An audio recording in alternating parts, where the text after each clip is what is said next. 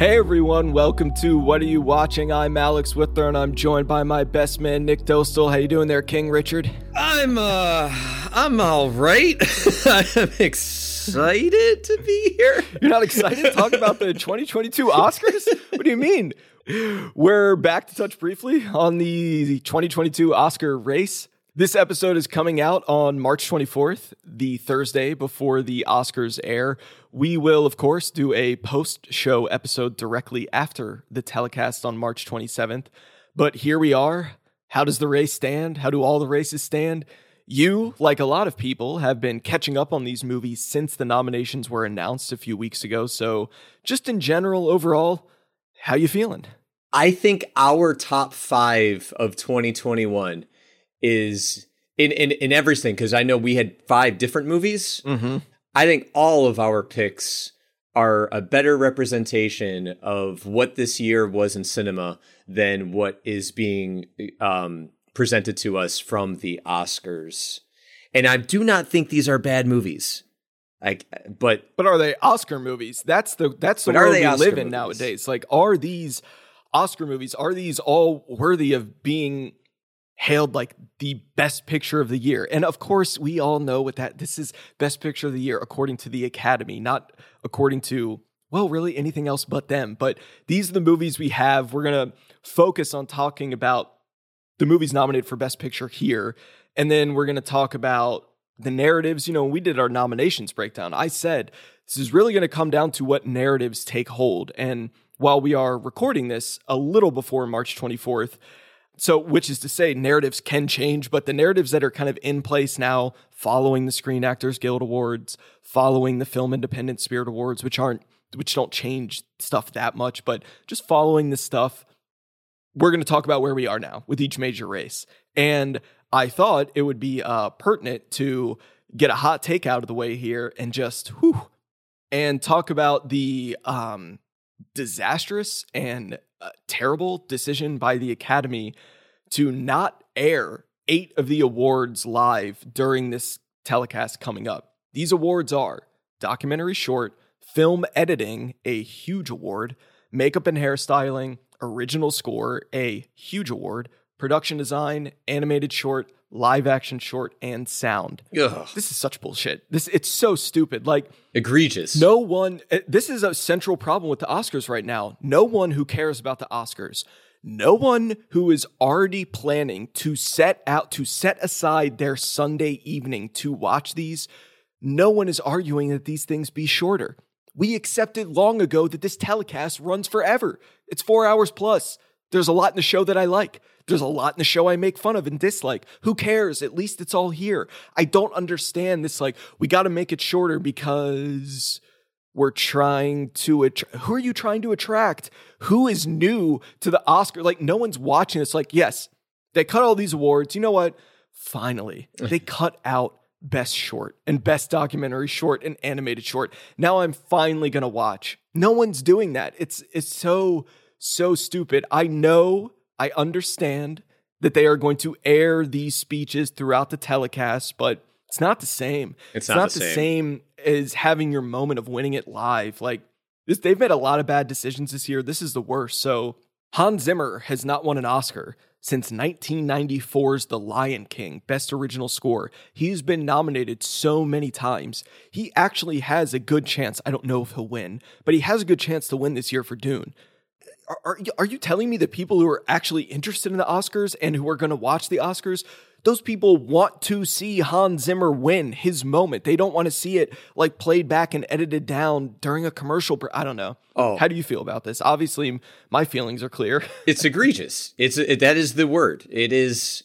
Yes, we do have a lot of award shows that are that have you know that take up the award season but most of them all really have to do with acting and writing and you know the, these are the awards the only awards that are really ever up for the filmmaking part of it. So, production design, score, editing. This is the one chance where those parts of filmmaking are allowed to have their moment. And those are like always the awards that we never really question because like whatever's up for best production design, it's like, yep, yeah, that that that makes a lot of sense why that would be there. So the and and how much work goes into these things to not have for one night a year for people that work their asses off to not have that moment to for to be there for them. I don't fucking get it. And to what end? To what end? What what what yeah, exactly. To what you're right. What does it do? What what who's watching the Oscars that's because like people who don't watch the Oscars, they don't watch the Oscars. Exactly, they don't give a shit. So why are you? They're not going to watch it because your show is three hours now, and because you excised yeah. eight awards. You're not gaining new viewers. I guarantee you, one hundred percent. If they announced not this year, it's too late. The cat is already out of the bag. But for next year, if they're like, all right, all right, we've done some bullshit the past couple years for the, our theme this year, we're going old school. We're going back to like an old school telecast. Mike over four hours. We're bringing Billy Billy Crystal back to host. It's going to be silly. We're going to have musical numbers and montages, but you're going to get to see every award, and we're not going to cut off people's speeches. It's just so dumb. Yeah. I don't understand. Like the Oscars at their bloatiest, their biggest, is like four and a half hours. That's probably their longest ever. That's like two sporting events, or like one and a half of your average length sporting event. Why? And those happen every week. I, I don't understand why we can't get one. I don't understand why the Academy doesn't understand this. Like your fans, your diehard, your loyal base wants all of it, even the good and the bad. You're cutting out a lot of the good. You're cutting out some of the bad. I get it, but you're cutting out a lot of the good too. Like this is so. Well, certain directors have come out, like James oh, Cameron, yeah. Guillermo del Toro. Oh yeah, because like, um, and I mean, Del Toro and Steven Spielberg is like my movie doesn't exist without production design. Mm-hmm. My movie doesn't exist without editing, without sound. What the hell are we doing here? All right, let's talk about these nominees. and and and I and I want to I want to take back my initial reaction I had at the top of the uh, the episode of being disappointed about this year because like the movies that we're about to talk about, like I can't, in good conscience, be that negative about them because filmmaking, as we've always said in this in this this show, is the hardest thing you could ever do. It, it in terms of creating something, there's so many things that go about. So I can't look at any of these movies negatively. So I do take back a little bit of my apprehension at the beginning of the show because we are going to talk about some movies that I really actually have really, really great feelings about. Yeah, there are 10 movies nominated for Best Picture this year. This was the first year in a long time that it was going to be 10. It, for a while, it's been anywhere from 5 to 10. Before 2008, it was just five, which was better and easier. I do think you can feel a few of the films kind of sneaking in those ninth or 10th place positions. But we're going to go through in order, an alphabetical order here. We're going to yep. start with Belfast, directed by Kenneth Branagh you watched this movie for the first time yesterday, and I woke up to a text message from you early this morning that said, I really liked Belfast. I only saw this once in the theater. And when I saw that text message of yours, I'm like, you know what? Right now, I'm going to pay the $5.99 to rent it on YouTube and watch it again. And I did. And things were confirmed. Not. So when I first saw this movie, this is well before Oscar narratives have started. And there was something like, oh, I think he's going to get some noms for this. But having rewatched it with like the narratives kind of settled and Belfast kind of out of it, I really like this movie. I think it's really sweet, I really and really it. tender, and I actually like it more now that its Oscar heat has calmed down. I I mean the acting in it is just incredible. That you know I'm glad that it got nominations, but like Caitríona Balfe playing the mom really deserved the nomination. The oh. kid is great, but yep. all this goes to the say Belfast great. has seven nominations total. All this goes to say, like, we're really glad you got to see this and so glad you not only liked it, but then that gave me the motivation to watch it again. And I really, really like it. I, I really really like this movie. Uh, it's it's very very high up there for me on the Oscar list.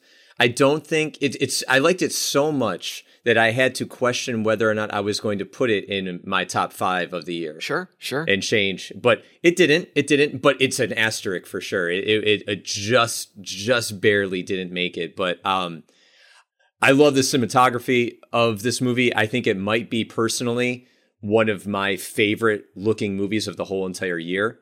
I, I, absolutely connected to it on a very, very personal level. It made me think of my grandmother a lot in the Judi Dench character. Oh yeah, she looked exactly like my grandmother and um, wore the same type of sweater. Like I could feel like when I would go to hug my grandma, like I would be hugging the exact same sweater that Judi Dench was wearing, and just that same level of of kindness that and and and a little bit of a little bit of cynicism that she has that just remind me of my grandmother. So I really enjoyed Belfast. I hope that this movie might catch a little bit. You're right. Like when it kind of like a movie loses its Oscar steam, mm-hmm. it does kind of change a little bit of how you look at it. Um, I'll just put it this way: if this movie was to somehow pull it out and win it, I wouldn't be unhappy. Well, I actually agree. I would not be mad at all if this snuck in and won kind of like the sentimental award for Best Picture. I think Best Director is feel pretty confident saying that's going to be Jane Campion winning for that. We're going to get to Power of the Dog, but it would be cool if, you know, they snuck in and gave Belfast the kind of sentimental win. I actually think its best chances are in the best original screenplay category, which has been a source of a lot of contention here on the What Are You Watching podcast. We're going to get to that when we talk about narratives, but yeah, it'll be, I don't know, or maybe it comes away with nothing. It's tough. It's tough. Because I could see it winning director because because for Brandon, like it's a very personal movie. It's probably his most personal movie yeah, he's ever made, yeah. and I could see maybe going to him for that. The next movie on our list is Coda. This is by Sian Heder. It has three nominations total. I think I feel pretty confident saying this is actually going to win one. And this is the SAGs kind of changed the narrative and the tide on this. I I do think this is being lined up to take supporting actor, which is a good, which is good. It's interesting. I never saw that coming.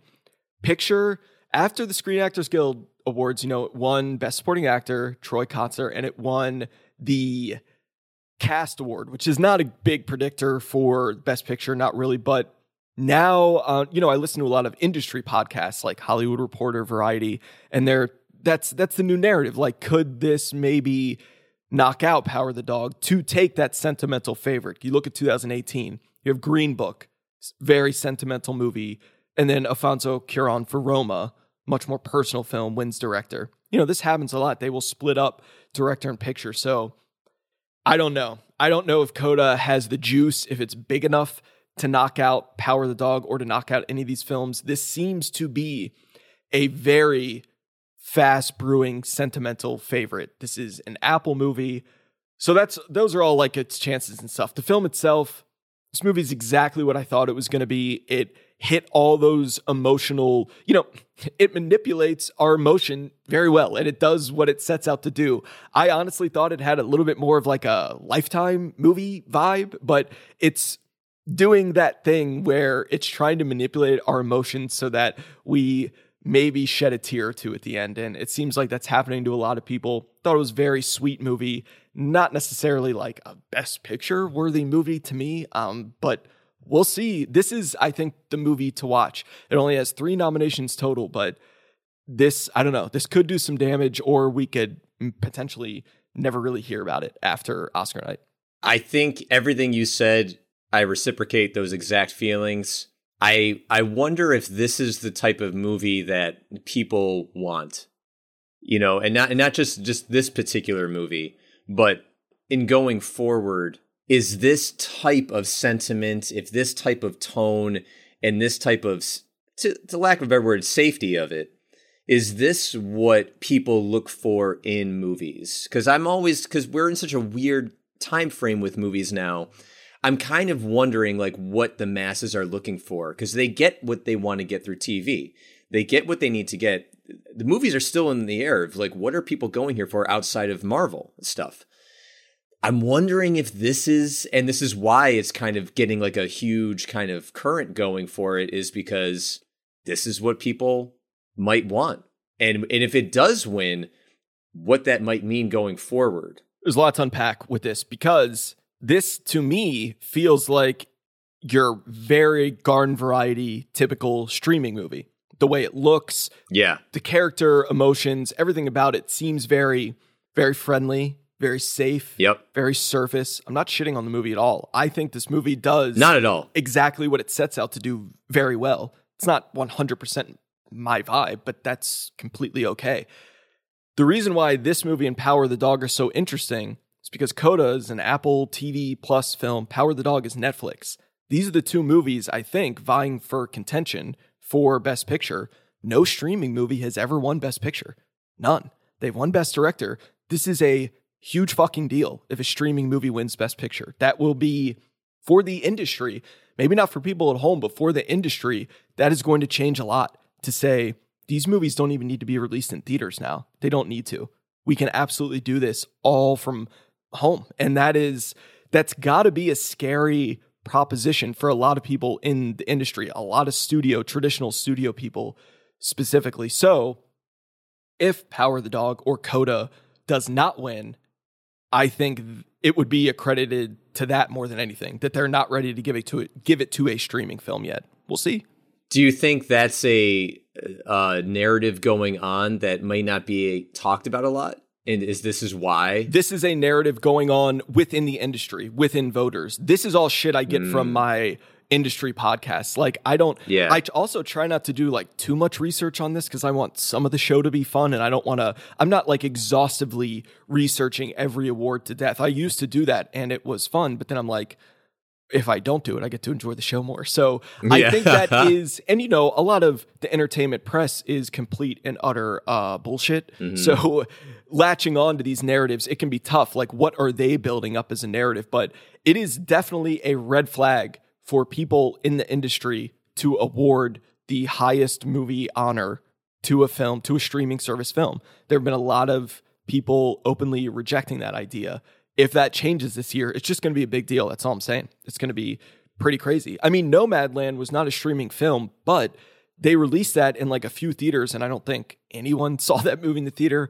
Then it was released on Hulu. Yep. That's when the Oscar narrative started. That's when people were watching it and I think that, I think largely that is why it won Best Picture because everyone was just at home watching it, watching it. So we'll see. That that's all. It's just I just want to flag that that if you have a streaming movie win Best Picture, no one like on stage maybe talking about wow this is a monumental moment, but that will be a huge turning point for the Academy. Huge. I think that's what will happen. I do too. Yep. Let's move to the most well regarded film on the list here. That's Adam McKay's Don't Look Up. Here's a little bit of trivia, folks three feature films nominated for Oscars this year, only three have been deemed rotten on Rotten Tomatoes. Those three films are Coming to America, the sequel, Four Good Days, a movie starring Mila Kunis and Glenn Close that no one saw, and Don't Look Up. so, a Best Picture nominee is one of three movies nominated this year for any award that is deemed rotten. Free Guy, not rotten. Okay we talked about Don't Look Up a lot. I don't think it has a shot to hell at winning this. I think probably people would, in their preferential voting, be putting this not high on their ballots. But I got a, we both got a huge kick out of this movie. I love that it's here. It still kind of feels like a middle finger to uh, the Academy that it's here. And it is technically it would be a streaming it movie. Would. It absolutely is. It's a Netflix movie, and it has four nominations total. So, That's one more than Coda. It's, it's, it's true. Got best editing in there. I think the only thing that I'm kind of gonna piggyback off of this is just I love the fact that it got rated on Rotten Tomatoes, the credible Rotten Tomatoes. Credible, yeah, so credible. That it's one of the worst ranked movies of the year, just because that controversy. I love the fact that there's a movie that has come out that is so polarizing that it's an Oscar nominee and ranked the worst movie. so ridiculous to see that. Like, oh my God. Next up, there are two movies out of 10 here that you haven't seen. One of them I don't really think you're going to like. One I think you are going to like is Drive My Car by Ryusuke Hamaguchi. This has four nominations total. I would say these were surprise nominations. Wow, this is a long, poetic, three hour Japanese film about the meditation of loss, grief. It's very long, it's very small, but also emotionally big. I just I just can't wait to see it. The only reason I didn't I it is just because of the length. I didn't get time to it before we recorded. But this is the one that excites me more than any other movie on the list that I hadn't seen. And um, so uh, my movie night is planned out for tonight. I cannot wait to watch this movie. And this one is on HBO Max right now. It's really cool that they put it up there. What I've been telling everyone, I know this is tough, and I know this is tough for you. It's tough for me. This is a good one that if you can block off those three hours and put the phone away, I promise you that's going to benefit. There's going to be a lot of times that people want to pause or just go do something because it's it's a very meditative piece. It's long, it's very intentional, but yeah, can't wait to hear your thoughts on that one. When we are doing our you know, post Oscar chat, you can tell us what you thought of that one because you will have seen it by then. Strong player to win international feature film. I don't see it, you know, winning any other major award. So what you're saying is, it's a good movie with a cup of coffee. Uh, yeah, about three or four cups of coffee for sure. I love that. I I think that's one of my favorite things you've ever said about a movie when you're talking about the. Do you nest, remember which movie I nest. said it about? Yeah. Oh, the nest. Yep. Yeah, you remember. Yep. And you, uh, was I right or no? You were hundred percent right. And it, that movie's only an hour and forty five minutes, and you eat coffee. But you're yeah. like, this movie goes goes good with a cup of coffee. Next up, we have Denis Villeneuve's Great Dune. It has ten nominations total. Absolutely should have had eleven for mm-hmm. its director, yep. but its director was snubbed bafflingly. What do we say about Dune? You know, way back when when we were talking about the nominations, I was like, to fix the Academy, they should give all these awards to Dune, including all the technical awards that they're now not airing live and they should give it picture and director. Wasn't even nominated for director. Great. I don't know how Dune's night will play out. I don't think. I mean, you, think I'm going to complain if this somehow wins picture? That'd be awesome. Oh my god, I don't think that's going to happen. I, am hoping that we see uh, some doing some good cleanup in the technical categories. I'm hoping for, I mean, cinematography would be great. Greig Fraser's nominated. He also shot The Batman, so he's having a great time in his career right now.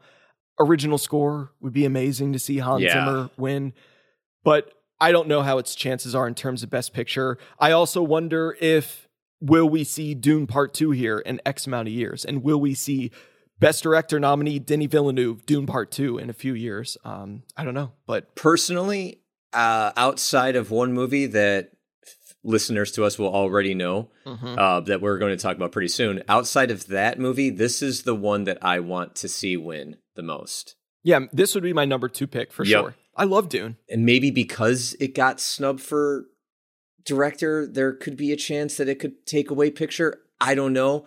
Well, we saw that with Argo. Yep. And and this would be, I think, because if you're talking about the streaming narrative, if if there was a decision potentially to be made, okay, well, we're not going the streaming route. You look at what you have here. This is the movie that would win. Yeah, the big studio. Yeah. Yep. Yeah. So I think it's. I'm just not sure it's an Oscar movie. You know, I don't know. Uh, yes, neither is Coda. well, I don't. I, I don't know if the 9,500 people voting for the Oscars. I'm sure maybe more so than any movie they have seen Dune. I don't know. Maybe Dune is the most watched movie. I how do we even judge that? I don't know, but at this point I'm just hoping for some technical wins, really. I'm hoping it doesn't get I think it'll I think it'll still win those. Yeah, I hope so. I hope Power the Dog isn't going to boost it out. It'll win some of the non-televised um, awards that we won't be seeing live. Yeah, thanks for that, Academy. Next up, with six nominations total, we have Reinaldo Marcus Green's King Richard. You and I have not talked about King Richard at all on the pod. You mentioned to me we were talking on the phone that you watched it like a while ago, like I did, and we both liked it. Mm-hmm. We both enjoyed it. We were like, "Oh, I get it. This this is a very to me a very traditional old school Oscar movie. It's based on a true story. The movie is a vehicle for its lead star to hopefully win best actor. We've seen this a lot. Its chances to win this I don't think are very high. I we, you just got to look out for Will Smith. I think that's its its good chance to win an award. And his Screen Actors Guild speech was very interesting to me. Very interesting because that is an old school, I have this in the bag speech. He did not thank anyone personal. He didn't thank his wife. He didn't thank his children. And usually, when they do that, when stars do that, it's because they are assuming they're going to win that Best Actor Oscar. And that's when they're going to give all their, you know, like to think of my wife, my family. That's when they're going to say all that. This speech was very professional at the Screen Actors Guild. And I just want to say, Anthony Hopkins, that's all I'm saying. The dude won last year, and I don't know who the hell predicted that. I didn't, but enough people voted for him over Chadwick Boseman. I'm just saying, I really, really do think this is a lock for Will Smith, but we're going to see like pandemonium if Benedict Cumberbatch ends up winning this or Andrew Garfield. Like it's going to be nuts. But watch out! Here comes I, Javier. right? Yeah, here comes Javier. Oh my god, that'd be hysterical. All right, Ricky Ricardo. Um, yeah, I think this. I think a major narrative of the evening is this will be Will Smith's moment. We'll see. I kind of, I, I not kind of. I hope he wins. I do too. Like, I do too. It, it's a, it's a great performance and it's it's really speaks to something that we've talked about here on the pod about like you know the one of the last true movie stars like and and he carries that like this movie it's his movie. It doesn't work without him. He's such a great actor in it, but it's also such a great movie star in it. Like he carries he carries the movie. And, and not to say that the other people in the uh, movie don't acting wise because they're all phenomenal. Oh yeah, they're all great. They're all great. But uh, yeah, and and I think it's an award. I think it's a performance that's worth the win for a career that I feel like sometimes is overlooked. Mm-hmm. And I don't think uh, we should overlook it anymore. I think I think it's his time. It is his time. I agree. I I will be very satisfied with that win. There isn't. He did not phone this in. No, he took this very seriously, very dedicated. There's a scene in this movie when he holds a gun.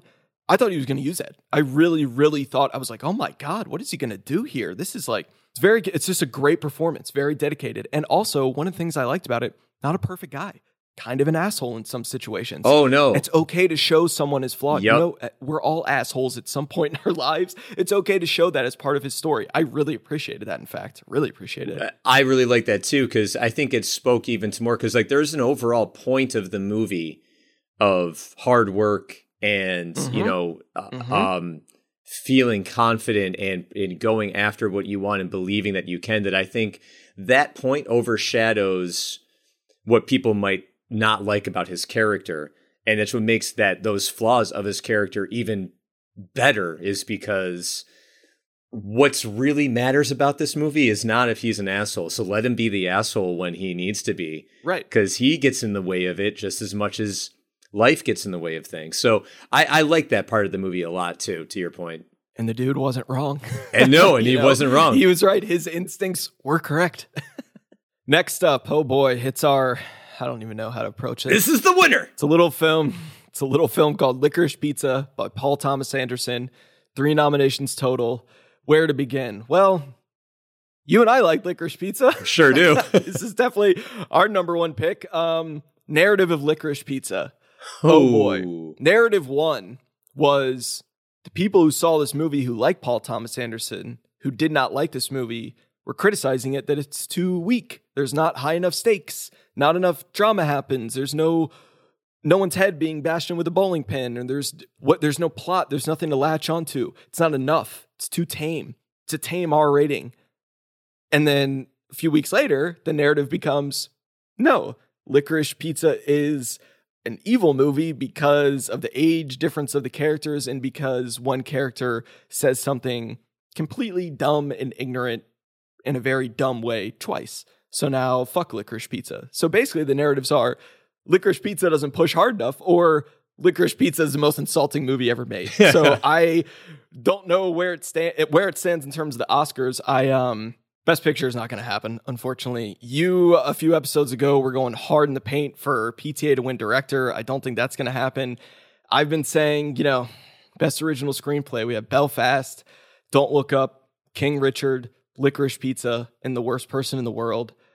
Um, I don't think PTA is going to pull out a win. I think this movie has been uh, somewhat marred by such polar opposite controversy. Again, on one side, the movie didn't push enough. On the other side, the movie's terribly insulting. So I think with that uh, bipolar nature, I don't think we're going to have a win here. And that sucks because this is my number one to win anything and everything. Oh, I agree. And, and I think because of these, these narratives that are being spoken about it, the movie has pretty much remained silent in terms of any type of um, response in, in hopes of campaigning it's not even available. Like you can rent it. You can rent you it. You can rent it or buy it places. But I said on the day of the Oscar nominations when we did that that they need to move now and mm-hmm. put this on a streaming service now to get people to see it. They never did that. I don't know why. Well, I don't this is not Paul Thomas Anderson. This is something with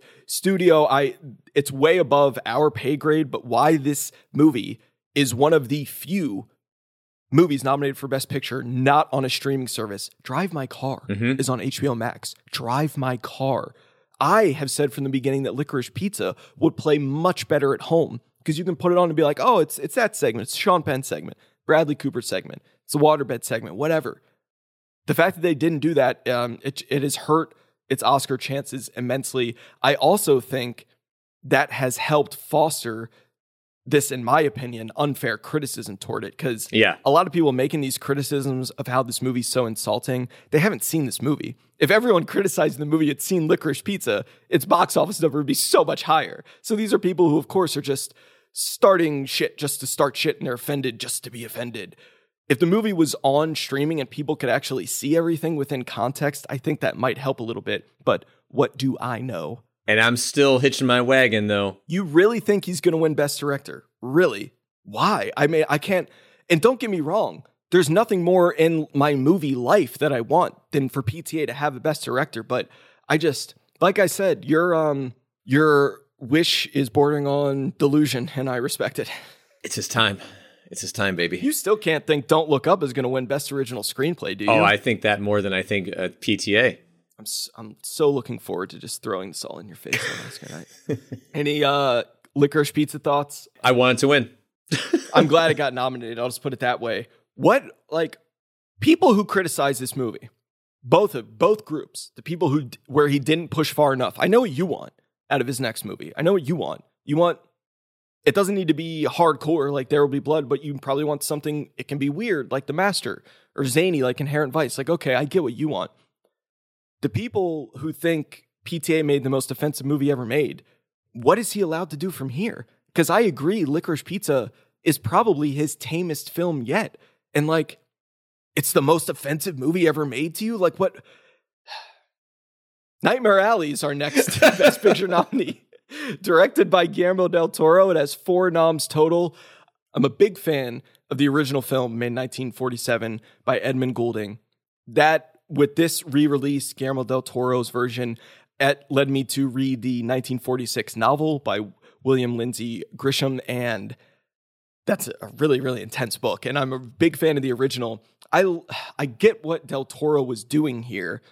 And there are some things in this movie that don't necessarily like play well because they are direct lifts from the original film. That stuff works. There, you know, there's a lot of people who haven't seen it, so I don't want to say what it is yet, but there's a grand, like, there's a big conceit toward the end that, like, gets everything that kicks off the third act that just doesn't really play as well live and in living color in 2021. For this reason, I said when Del Toro released his version in black and white, that played so much better to me. I thought it was so fucking cool to see it in black and white. But all this to say, you just watched this movie for the first time. So I think this movie is a great way of finding the original.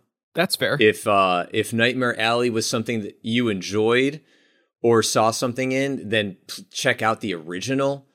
Um I love Bradley Cooper. I loved all the acting in it. Uh, David Strathairn. Oh my god. My favorite. He was my favorite. That guy, I love him so much and he of all the people in the new version, he to me was the one who seemed like he watched the original over and over and over and studied his character and he his portrayal is the most it feels the most like a 1947 portrayal. I love him. Our next one, this is the big narrative of the night. We have The Power of the Dog, 12 nominations total, directed by Jane Campion. Um, okay. I've had a bit of a complicated history with this one over the past couple of weeks because when I first saw it, saw it the day it aired, came out on Netflix, I was like, oh wow, I get what she's doing here. I get everything the movie's putting down. I got it. I got it. I did not know this would very quickly become the Oscar frontrunner to win picture, director, potentially screenplay, maybe some acting awards. Maybe it beats Dune for some of the technical categories. It's nominated for everything.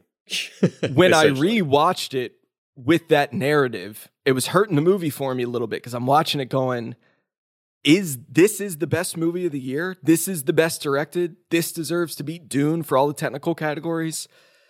I don't know. I don't know if I fully see it. So, all that said, if this is coming down to like a the power of the dog versus Coda, not mad about it. I'm not going to be mad if the power of the dog wins best picture. It's it's fine. I I do think she's going to win best director. I think that narrative is being kind of buttoned up, but I just finished the book too which is interesting because um, homosexuality is not a big part of that book at all. It is touched on and hinted at, but I would argue it's a big part of the movie. And that was an interesting change to me. Like they were really trying to bring that out from the movie to maybe, you know, tap into the cultural zeitgeist a little now. But I think there are some people, perhaps maybe Sam Elliott, all, who have identified that and are very, uh, very upset by that. I'm not in that camp. I didn't, you know, I think it's all good, but I just, the movie's okay to me. It's like a Netflix movie. I didn't, I had no idea the first time I was watching it that this was going to be, hey, in a few weeks, this is going to be your front runner for picture and director. And then I was like, ah, I don't, okay. Yeah, I think those are my sentiments toward too. Like I remember when I watched it, I liked it. Yeah, I yeah. very much thought it was just like a very, very well done piece of business, uh, as uh, old Jr. likes to say. Um, but there was something. Who the fuck is Jr. That's a that's a wrestling commentator, bro. Who the fuck would know that listening to listen, this podcast? Listen, my peeps are gonna know. My peeps are gonna know. Who's peeps? There's dozens of us.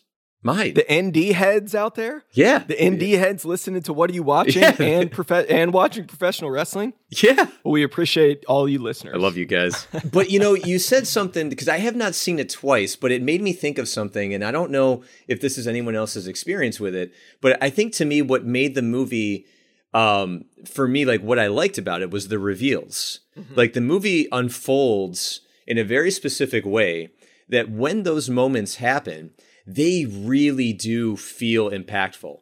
They really are. Like if you're going on that ride, you're like, oh, like you have like those whoa moments. And to its credit, these whoa moments are revealed not in dialogue. They're revealed yeah, they're not. with composition. And that yes. that is the that is evidence of a director who deserves to win best director. And you're you're right. That that's that's a great point. That's a great point that maybe I'm not giving enough credit to the film for that while those revelations may not like none of them really punched me in the face like whoa yeah they're not but yeah. But they're there. They're there and i didn't i have to be honest and say the first time i watched it i didn't expect uh really any of them.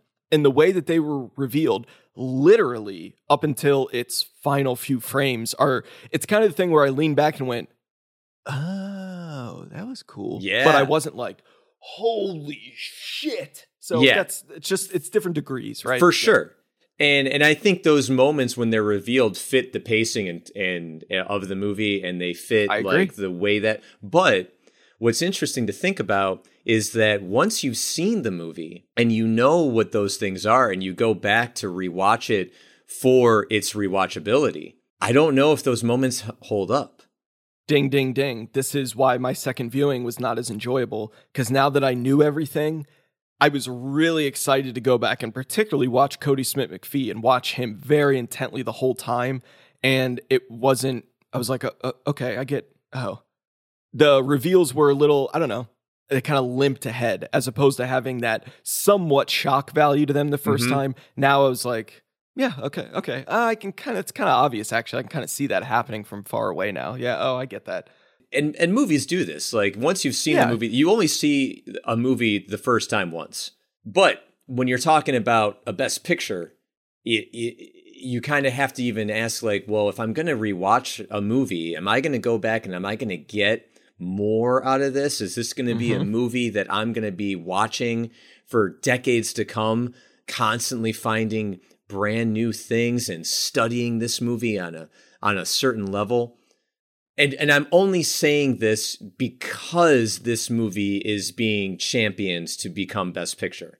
That's the only reason we're talking about it like this. If this movie did not have any no- Oscar nominations, I unfortunately this is a, a part of the game. This these this Oscar buzz can cloud our judgment of movies. And yes, it can. I'm not saying that's not Jane Campion's fault. It's not at, not all. at all. It's not because Netflix is the machine behind all the marketing right now and, and paying thousands, hundreds of thousands of dollars in marketing, in billboards, in commercials to win these awards.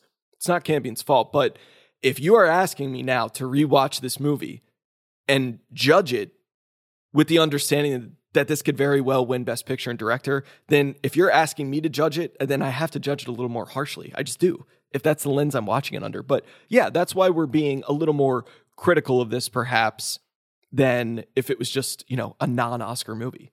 And I think this also speaks to the string of Best Picture winners over the last few years. Yes. Not all of them, but I think you could probably look at the last 10 years and pick a couple out of there and be like, huh, okay, all right, all right, interesting, interesting. Yeah. When the preferential ballot voting started after 2008, which I went into on our, you know, Oscar nominations breakdown, my long rant, that you really started to see like not even bad movies, just, oh, that, that was an okay movie. Like, I would say decent movies. Some movies that had won Best Picture before that, I just don't really like. And I'm like, I get why that won.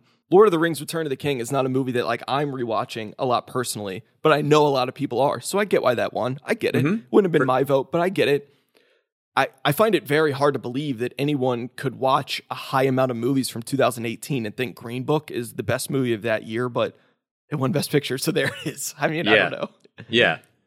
Our final nominee, really in any other year, like 10 years ago, this would have been the such an obvious frontrunner to win this award, but it is West Side Story, directed by Stevie Spielberg.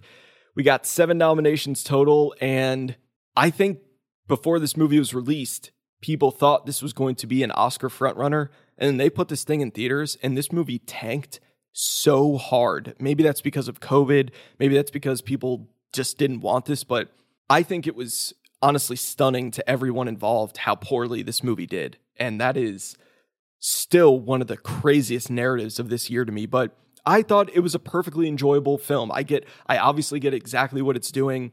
Spielberg put a lot of time into this. That is clear. He clearly cares very deeply for the source material. And, you know, it seems like Ariana DeBose is probably going to win Best Supporting Actress. And that's cool because Rita Moreno won 50 years ago for the same exact role. So that's it's a nice little narrative to put put on everything, but this is one you still have to see. This one I still have to see.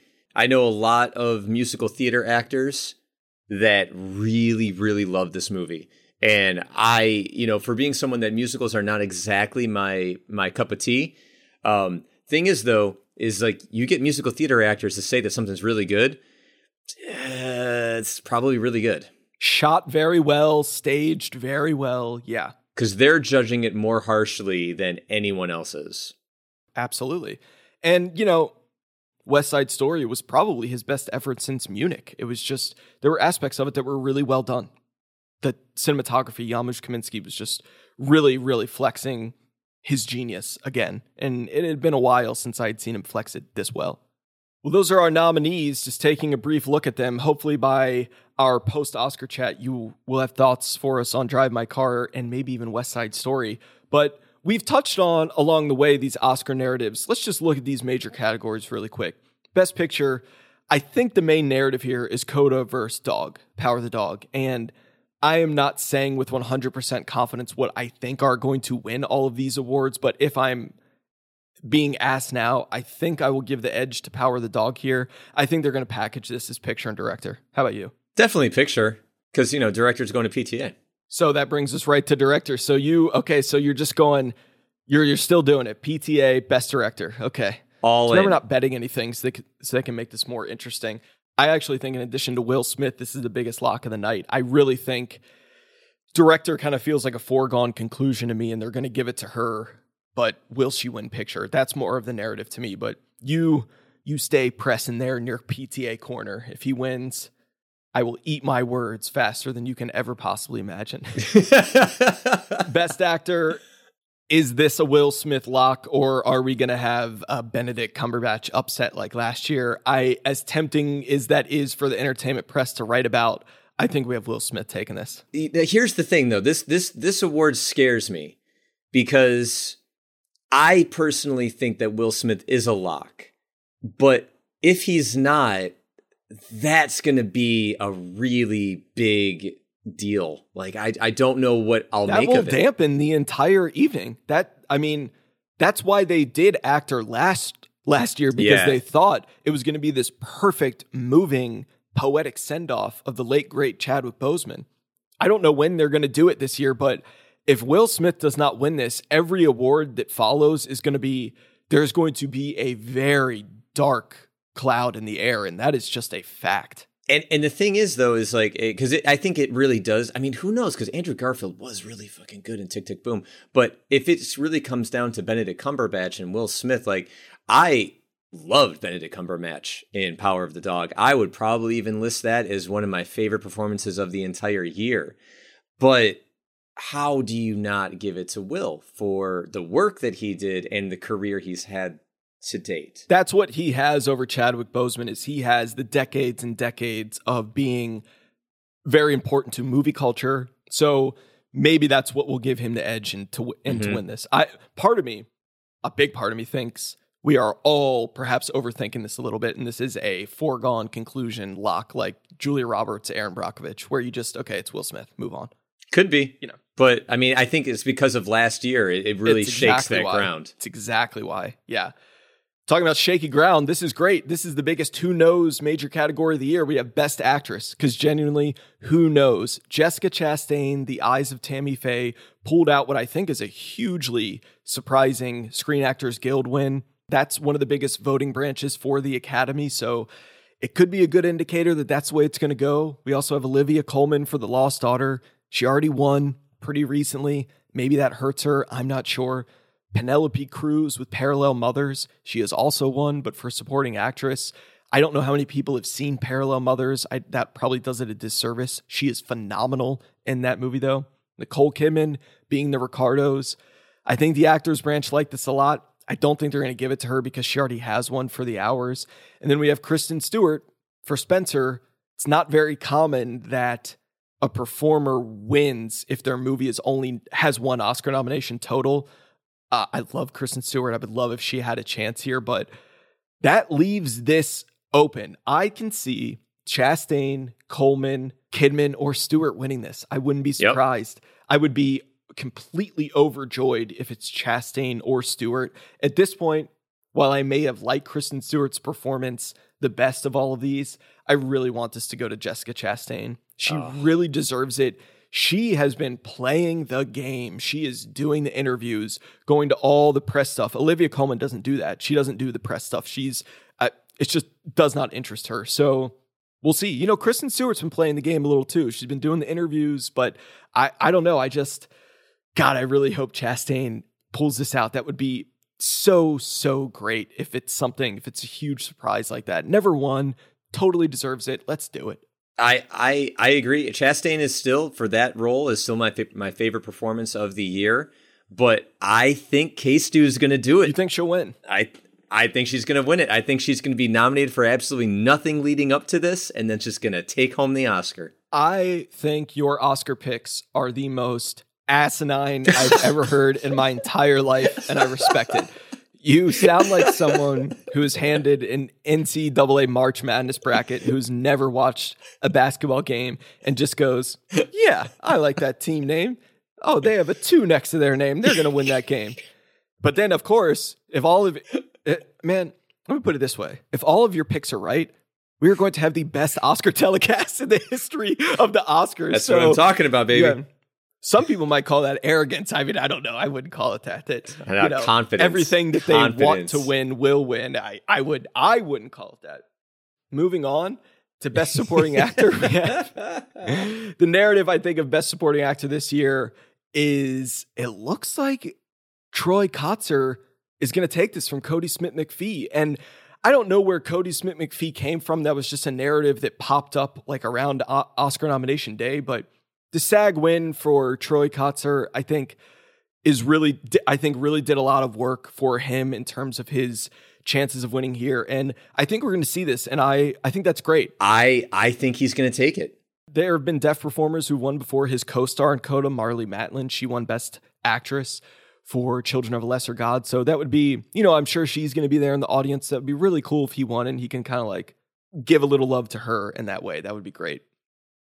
But that's cool. I, have never seen him in a movie before. So it's cool that someone who's been in the game for a while, working, working, yep. maybe not in the roles we've all heard of, but doing it and working.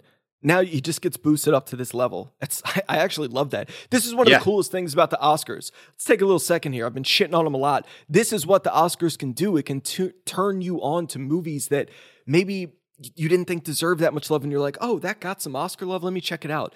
And you discover new things this way you discover new actors. I i love that they can do this. This is them at their best awarding him for this would be great. And it's also a testament to the, the the very real and very true but very hard reality that some of this is like a lifelong pursuit of yes. absolutely nothing.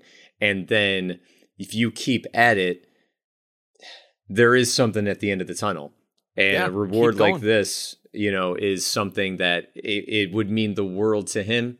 And it speaks a lot to the representation that needs to go to all the things that you know where things need to change. So i think it's his and i hope it is. Best supporting actress you know it kind of looks like the the major narrative here is that supporting actress supporting actor and actor are locked. Supporting actress we have ariana DeBose for west side story who's pretty much won every award leading up to this and is presumed to win here. Rita Moreno won for the same role, so that's really cool. So, is that the acting narrative here that actress is kind of the only one left up in the air? I've never heard anyone else's name but Ariana DeBose mentioned for this. Yeah, I think this is DeBose's to lose at this point. Having just watched Belfast, do you think Judi Dench's nomination, two two parter here, is should she have been nominated? And if there could only be one Belfast Sporting actress nomination, should it have gone to Caitríona Balfe? I think it absolutely should have gone to Balfe. Yeah, yeah, but yeah. Judi Dench is great in those in that final scene though. Jesus. Yeah, but again, like, do you really award? And then really, like, that's a that's a win for the fucking close up. You mm-hmm. know what I mean? Exactly. Exactly. Exactly. you know, like all all of that is kind of like what's take. I mean, not that her acting is bad by any means. It's Judi Dench, but like you're looking at that shot, and when that shot happens, there's a shift in the way that you're looking at the movie. All of a sudden, you're like, oh, boom, punches in and, straight on. just three lines boom, says boom, them, boom.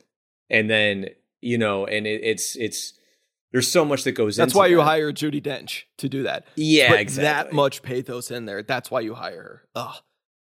Of our major Oscars here, it looks like Best Adapted Screenplay is going to be the other major one up in the air, along with Best Actress, because uh, all of these could foreseeably win. We have Coda, Drive My Car, Dune, The Lost Daughter, and The Power of the Dog. So The Lost Daughter just swept the Film Independent Spirit Awards, and that does not happen with those awards. They gave it screenplay, director, and picture.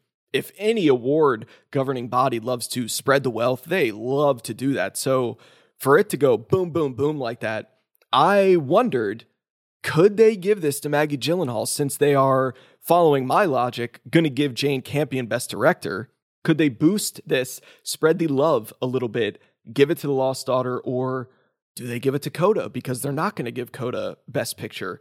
Do they? I, I don't know. I don't think Dune or Drive My Car are really in the running, but I could very easily see Coda, Lost Daughter, or The Power of the Dog winning. Frankly, if Campion is going to win director, I don't want her to win too. We need to like we got to get off this train of like giving this keeps happening a lot of screenplay, picture, director. Like, can we not spread some stuff around a little bit? I don't I, I don't know. So that's my stance on it. If I voted, I would vote for Drive My Car. I do not think that's going to win, but if I had a ballot, that's what I'd vote for. It's the Lost Daughters to lose. And I guarantee you haven't even fucking seen that movie. Yep. Yep. Huh? No comment? Oh, it's the Lost Daughters look lose. at you, Mister Mister Oscar over here, Mister fucking Oscar, Lost Daughters Mister Sunday lose. Night. Yep, Mister Red Carpet, best original screenplay. Done, done, done. What are we even having this conversation? Belfast, Don't Look Up, King Richard, Licorice Pizza, The Worst Person in the World. You still say Adam McKay, Don't Look Up. I think that is surely in dead last place in that category. but aside from that, I've heard some rumblings for King Richard. Belfast to me seems like a good, safe choice here. It is a very personal film. Kenneth Branagh is very well known within the Oscars. Kenneth Branagh has never won. I think we could see that happening. But again, I am not sure. Obviously, I want this to be Licorice Pizza above all else because I don't think it's going to win director or picture. So why not give it to PTA? That would make my night. If this wins original screenplay Licorice Pizza, I don't I wouldn't care what else wins Listen, that night. You got nothing but to worry you about. You stick man. with your don't look up. Because like why? Because he's gonna win director. Yeah, PTA is gonna lose this one. It's fairly, fairly. There's a scene in Molly's game where a guy who doesn't have any fucking clue how to play poker ends up actually winning a hand by dumb luck.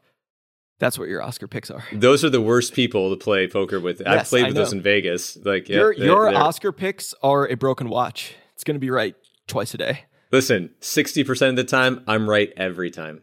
Not with any of these Oscar picks. Well, those are our 2022 Oscar narratives presented by What Are You Watching?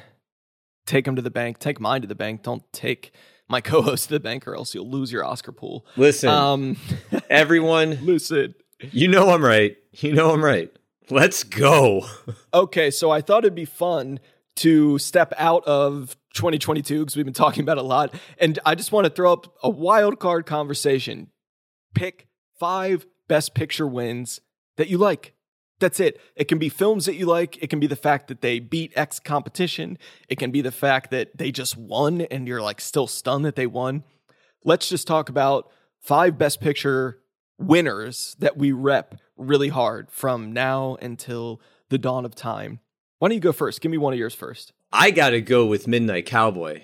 That's on my list. Hell this. yeah. And now, granted, like I deep down knew that movie won Best Picture. But when you think about when it came out, the fact that that movie even won Best like that movie wouldn't win Best Picture today. Mm-hmm. It wouldn't be made today. Oh my God, no! Oh, that is one, if not the still most like shocking win ever. It was rated X at the time. It would be an R rating today, but it's still a hard movie. Like there's some hard, tough stuff in it. I cannot believe that one, and that right there you see the ushering in of this new wave of kind of young independent cinema because the the Hays Code had dropped in 1967 so now there's the ratings the MPAA is established this was definitely one I wanted to talk about as well and one I am in dire need of a rewatch for because I don't think I've seen this since college and this movie's intense yeah college was when I saw this too so this one is not exactly and of course, I'm picking this, but I'm picking The Godfather Part 2. Ooh, nice. Number one, it's fucking perfect movie, but it also beat Chinatown and The Conversation, which are two other perfect movies. I gotta kind of give Godfather Part 2 some credit for being as good as it is, and in any other year would have been losing to Chinatown or The Conversation. Yeah, that's a great win. And obviously, it's the first sequel to win, which is just crazy yeah. for how much shit The Godfather got as they were making it. And then it comes out, and Coppola's like, nanny, nanny, boo, boo, I made a masterpiece. and then he just does it two years later with something bigger, some might argue better. Great pick. Great pick. My next one, I'm going to go with The Lost Weekend from 1945. Ooh. This is Billy Wilder, still my favorite Billy Wilder movie. Ray Milland, Jane Wyman, truly devastating look, early look at alcoholism. And I'm talking yeah. debilitating, don't want to go away for a weekend because I won't be able to grab drink alcoholism. Ray Milland is one of my favorite actors based on this performance. I'll watch anything he's in. I love him. If you have not seen The Lost Weekend, this is not like a slow, stuffy 1945 movie. I'm only not talking about movies that like move well. Like this is an old movie that moves and that devastates. It's a great film. I can't believe it won Best Picture. It's still one of the best movies ever made about alcoholism. Yeah, and it's so old, and that doesn't matter. It goes so hard and mm-hmm. really understands uh, what that disease is. Yep. So the next one, uh, it's it's not it, it's another another one where it is just it's my third favorite movie of all time. One Flew Over the Cuckoo's Nest from 1975, but again, just kind of putting this one in there like this has to be the best Oscar. That's what they say. Like best picture nominee section ever. Seventy five is the best. You got yeah. One Flew Over the Cuckoo's Nest, Barry Lyndon, Dog Day Afternoon, Jaws, and Nashville.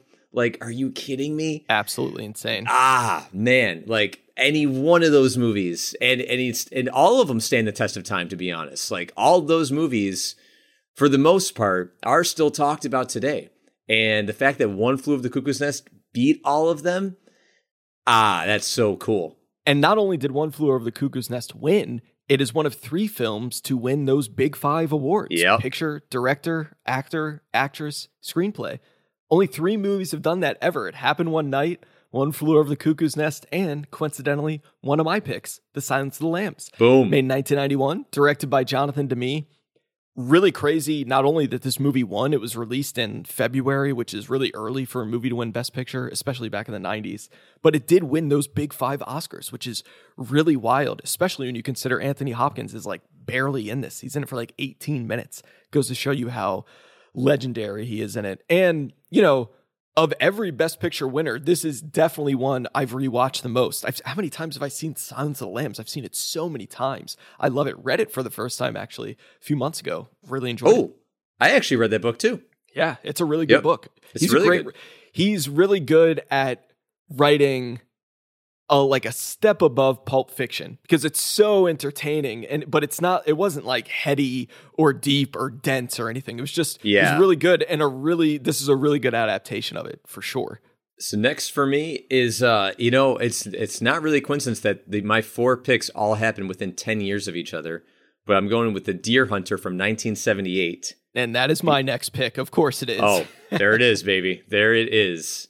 It's a it's a perfect movie it's as big and raw and as perfect as Hollywood filmmaking gets to me. This is my favorite film to ever win Best Picture. It's in my top 10. So, for that reason, I was going to mention it here. I thought it would be mentioned by you as well. But yeah, it doesn't really get much bigger or like more dangerous than this. It's great that this one picture and director, and it is Michael Cimino's uh, grand moment because his career had some major downs as it went on, but I don't he never reached higher and got higher than this. So it's great. So I I love all my answers, but I realized I didn't really have a very current one. And so I wanted to pick something within the last 10 years. Oh boy. And I'm looking at all of these and people I'm not bashing anything at all. But just kind of go back and on Wikipedia and just look at what has won. I'm going to say since 2008 on, and then what was also in contention with it. I think you'll be surprised to see what these best winners actually are. Because so, of preferential voting ballots, it fucked everything yep. up. It really shows. So the out of all the movies since 2008 that have won Best Picture, the one that I'm going to go with right now is the, my favorite movie of all of them.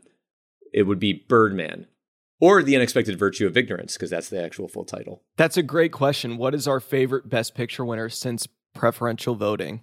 Great question. I think 12 Years a Slave is like a dine, like yeah. a masterpiece movie, like an important movie, not one I'm rewatching a lot. I'd probably go with yeah. Birdman as well. I, it was still funky to me that Birdman won. That is my, and as much as I love Birdman, this trend I'm talking about, like Birdman 1, picture, director, screenplay. Boyhood was also nominated for all of those. I just wanted it to win. I just wanted Boyhood to win one of those. That's all. Exactly. Just, I wanted Linklater to win one. And Birdman wouldn't be the movie that I would have voted for for that year for this award. But when you're just asking, like, what best picture in the last, you know, 10, 12 years is your favorite movie? That, and I'm like, oh, out of all of these, Birdman is my favorite one that won. That's great. That's great. I did the opposite and went intentionally really, really far back. I didn't go farther back than the Lost Weekend, but I'm going with probably the ultimate don't judge a book by its cover movie for me and actually sit down and watch From Here to Eternity, made in 1953. Genuinely, just one of the best movies ever made. And most people, you know, this movie's probably best known for the shot of Burt Lancaster and Deborah Kerr kissing on the beach as the waves come crashing in. But this is a movie that lives up to the hype of that scene and of that shot that we've seen before. It's just so good. You have Montgomery Clift, never better. This movie packs a dead serious punch right into the very end. And then, as a cool selling point, apparently, not apparently, this has been confirmed, the Johnny Fontane part in The Godfather is based on Frank Sinatra getting his part in this movie, which went on to win him the Best Supporting Actor Oscar. So it's a little bit of movie trivia there. But yeah, this is Fred Zinnemann's movie. I love Fred Zinnemann, The Search, High Noon, The Day of the Jackal. From Here to Eternity is a great Best Picture win, and I'm really glad it won. And I want people to go watch this because it's a really good old movie. is that what you're recommending for what are you watching, Alex? No, it isn't. Thank you oh, for asking, Jesus Nick. Christ. Fuck. Fuck. We always do something separate. I've never once just piggybacked off the last movie we're talking about and going, "Hey, so I'm going to recommend that one for what are you watching?" It's never happened I got like 63 episodes. Listen, I thought you were doing something different. We doubled down a few episodes ago, and I thought maybe we are just trying something new. Fuck me, I guess. All to hell. That does bring us to what are you watching? I said it would be fun. The only rule here was to pick one movie that has been nominated for at least one Oscar in the history of movies. I'll go first. I'm keeping it very, very new. I want to kind of bring it back to our current race this year. There's one really good film that I haven't mentioned because it's not nominated for Best Picture, but it is nominated for Best Documentary. This is called Attica. It is directed by Traci Curry and Stanley Nelson. This is nominated for the Best Documentary Oscar along with Ascension, Flee, Summer of Soul. That's a Questlove documentary that's probably going to win and Writing with Fire. Attica is about the 1971 uprising in Attica prison by inmates who were mostly people of color and the uh, authoritative hyper overreaction to that riot. So this movie's two hours long and it's actually on Amazon Prime and Showtime right now. And I sat down because I, wa- I wanted to watch, still watching all the Oscar movies, wanted to spend, have a day watching all the best documentary nominees. Put this one on first. It's like 90 minutes goes by and you're getting, you know, a good look, an examination of like why the riot happened, what the prisoners were asking for. They were asking for really, really crazy things like being served edible food. Wow, wild. Being actually given like beds to sleep on. So yeah, just really crazy stuff like that. Um, and I'm wondering when is when is this going to break? Because like when does this riot get bad? This is the riot that Pacino's yelling about in Dog Day Afternoon. Attica, Attica. Yeah. And then it breaks, and then it gets really, really fucking bad. The last half hour of this movie is not easy to watch, and you are going. They are going to show you pictures that were taken there that you don't unsee. So I'm recommending this one cautiously. Uh, part of the last 30 minutes are so horrifying. I'm actually surprised it's nominated. This would be my pick to win this Oscar this year, no question. Um, Want to look at race in America at 1971, circa 2021? Watch this because what has really changed? What has really changed? A great and important documentary that I am recommending wholeheartedly, but with reservations. Uh, Abandon all faith, ye who enter here. Attica. Man, you're so articulate. well, I try. I try. 36 very, years very... of uh tried to use the English language to my advantage, so I try. Thank you. It's an intense movie. It's a really good movie, but don't uh don't fuck around with it because it's not fucking around with you, basically. Man, I'm an actor and I can't talk for shit. well, my movie is uh I, I wanted to pick something because I like the idea of Oscar standing the test of time. Oh yeah. And I'm I'm picking a movie that and it's one of the most awarded, if not the most awarded movie of all time. You would know better, but I'm going with Titanic. Here it is. One that never gets mentioned.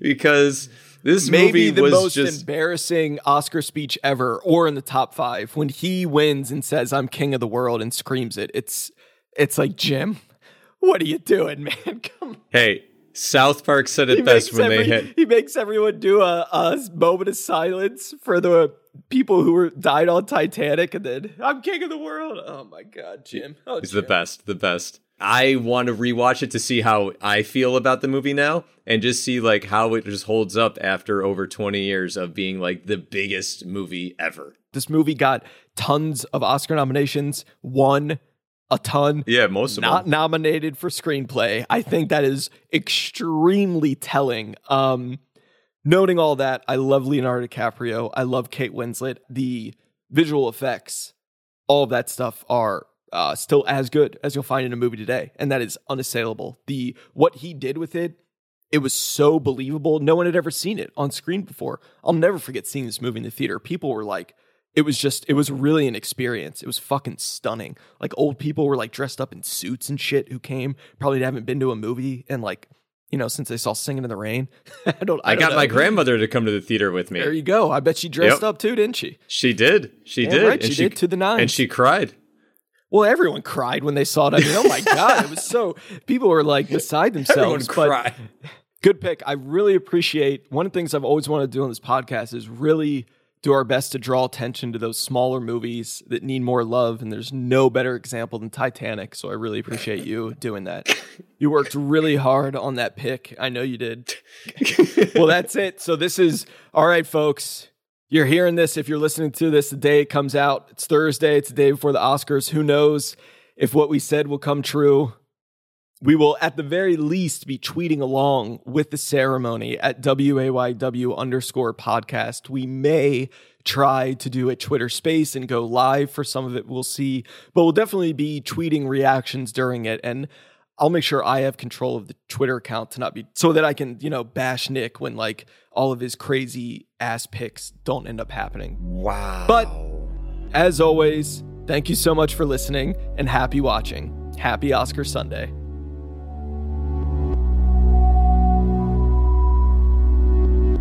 Hey everyone, thanks again for listening. You can watch my films and read my movie blog at alexwithrow.com. NicholasDostal.com is where you can find all of Nick's film work. Send us mailbag questions at whatareyouwatchingpodcast at gmail.com and we'll answer those on the show. Or find us on Twitter at WAYW underscore podcast. Next time, we're going to rehash the 2022 Oscars directly after the last award is given. It's going to be a really predictable night or a really exciting one. Stay tuned.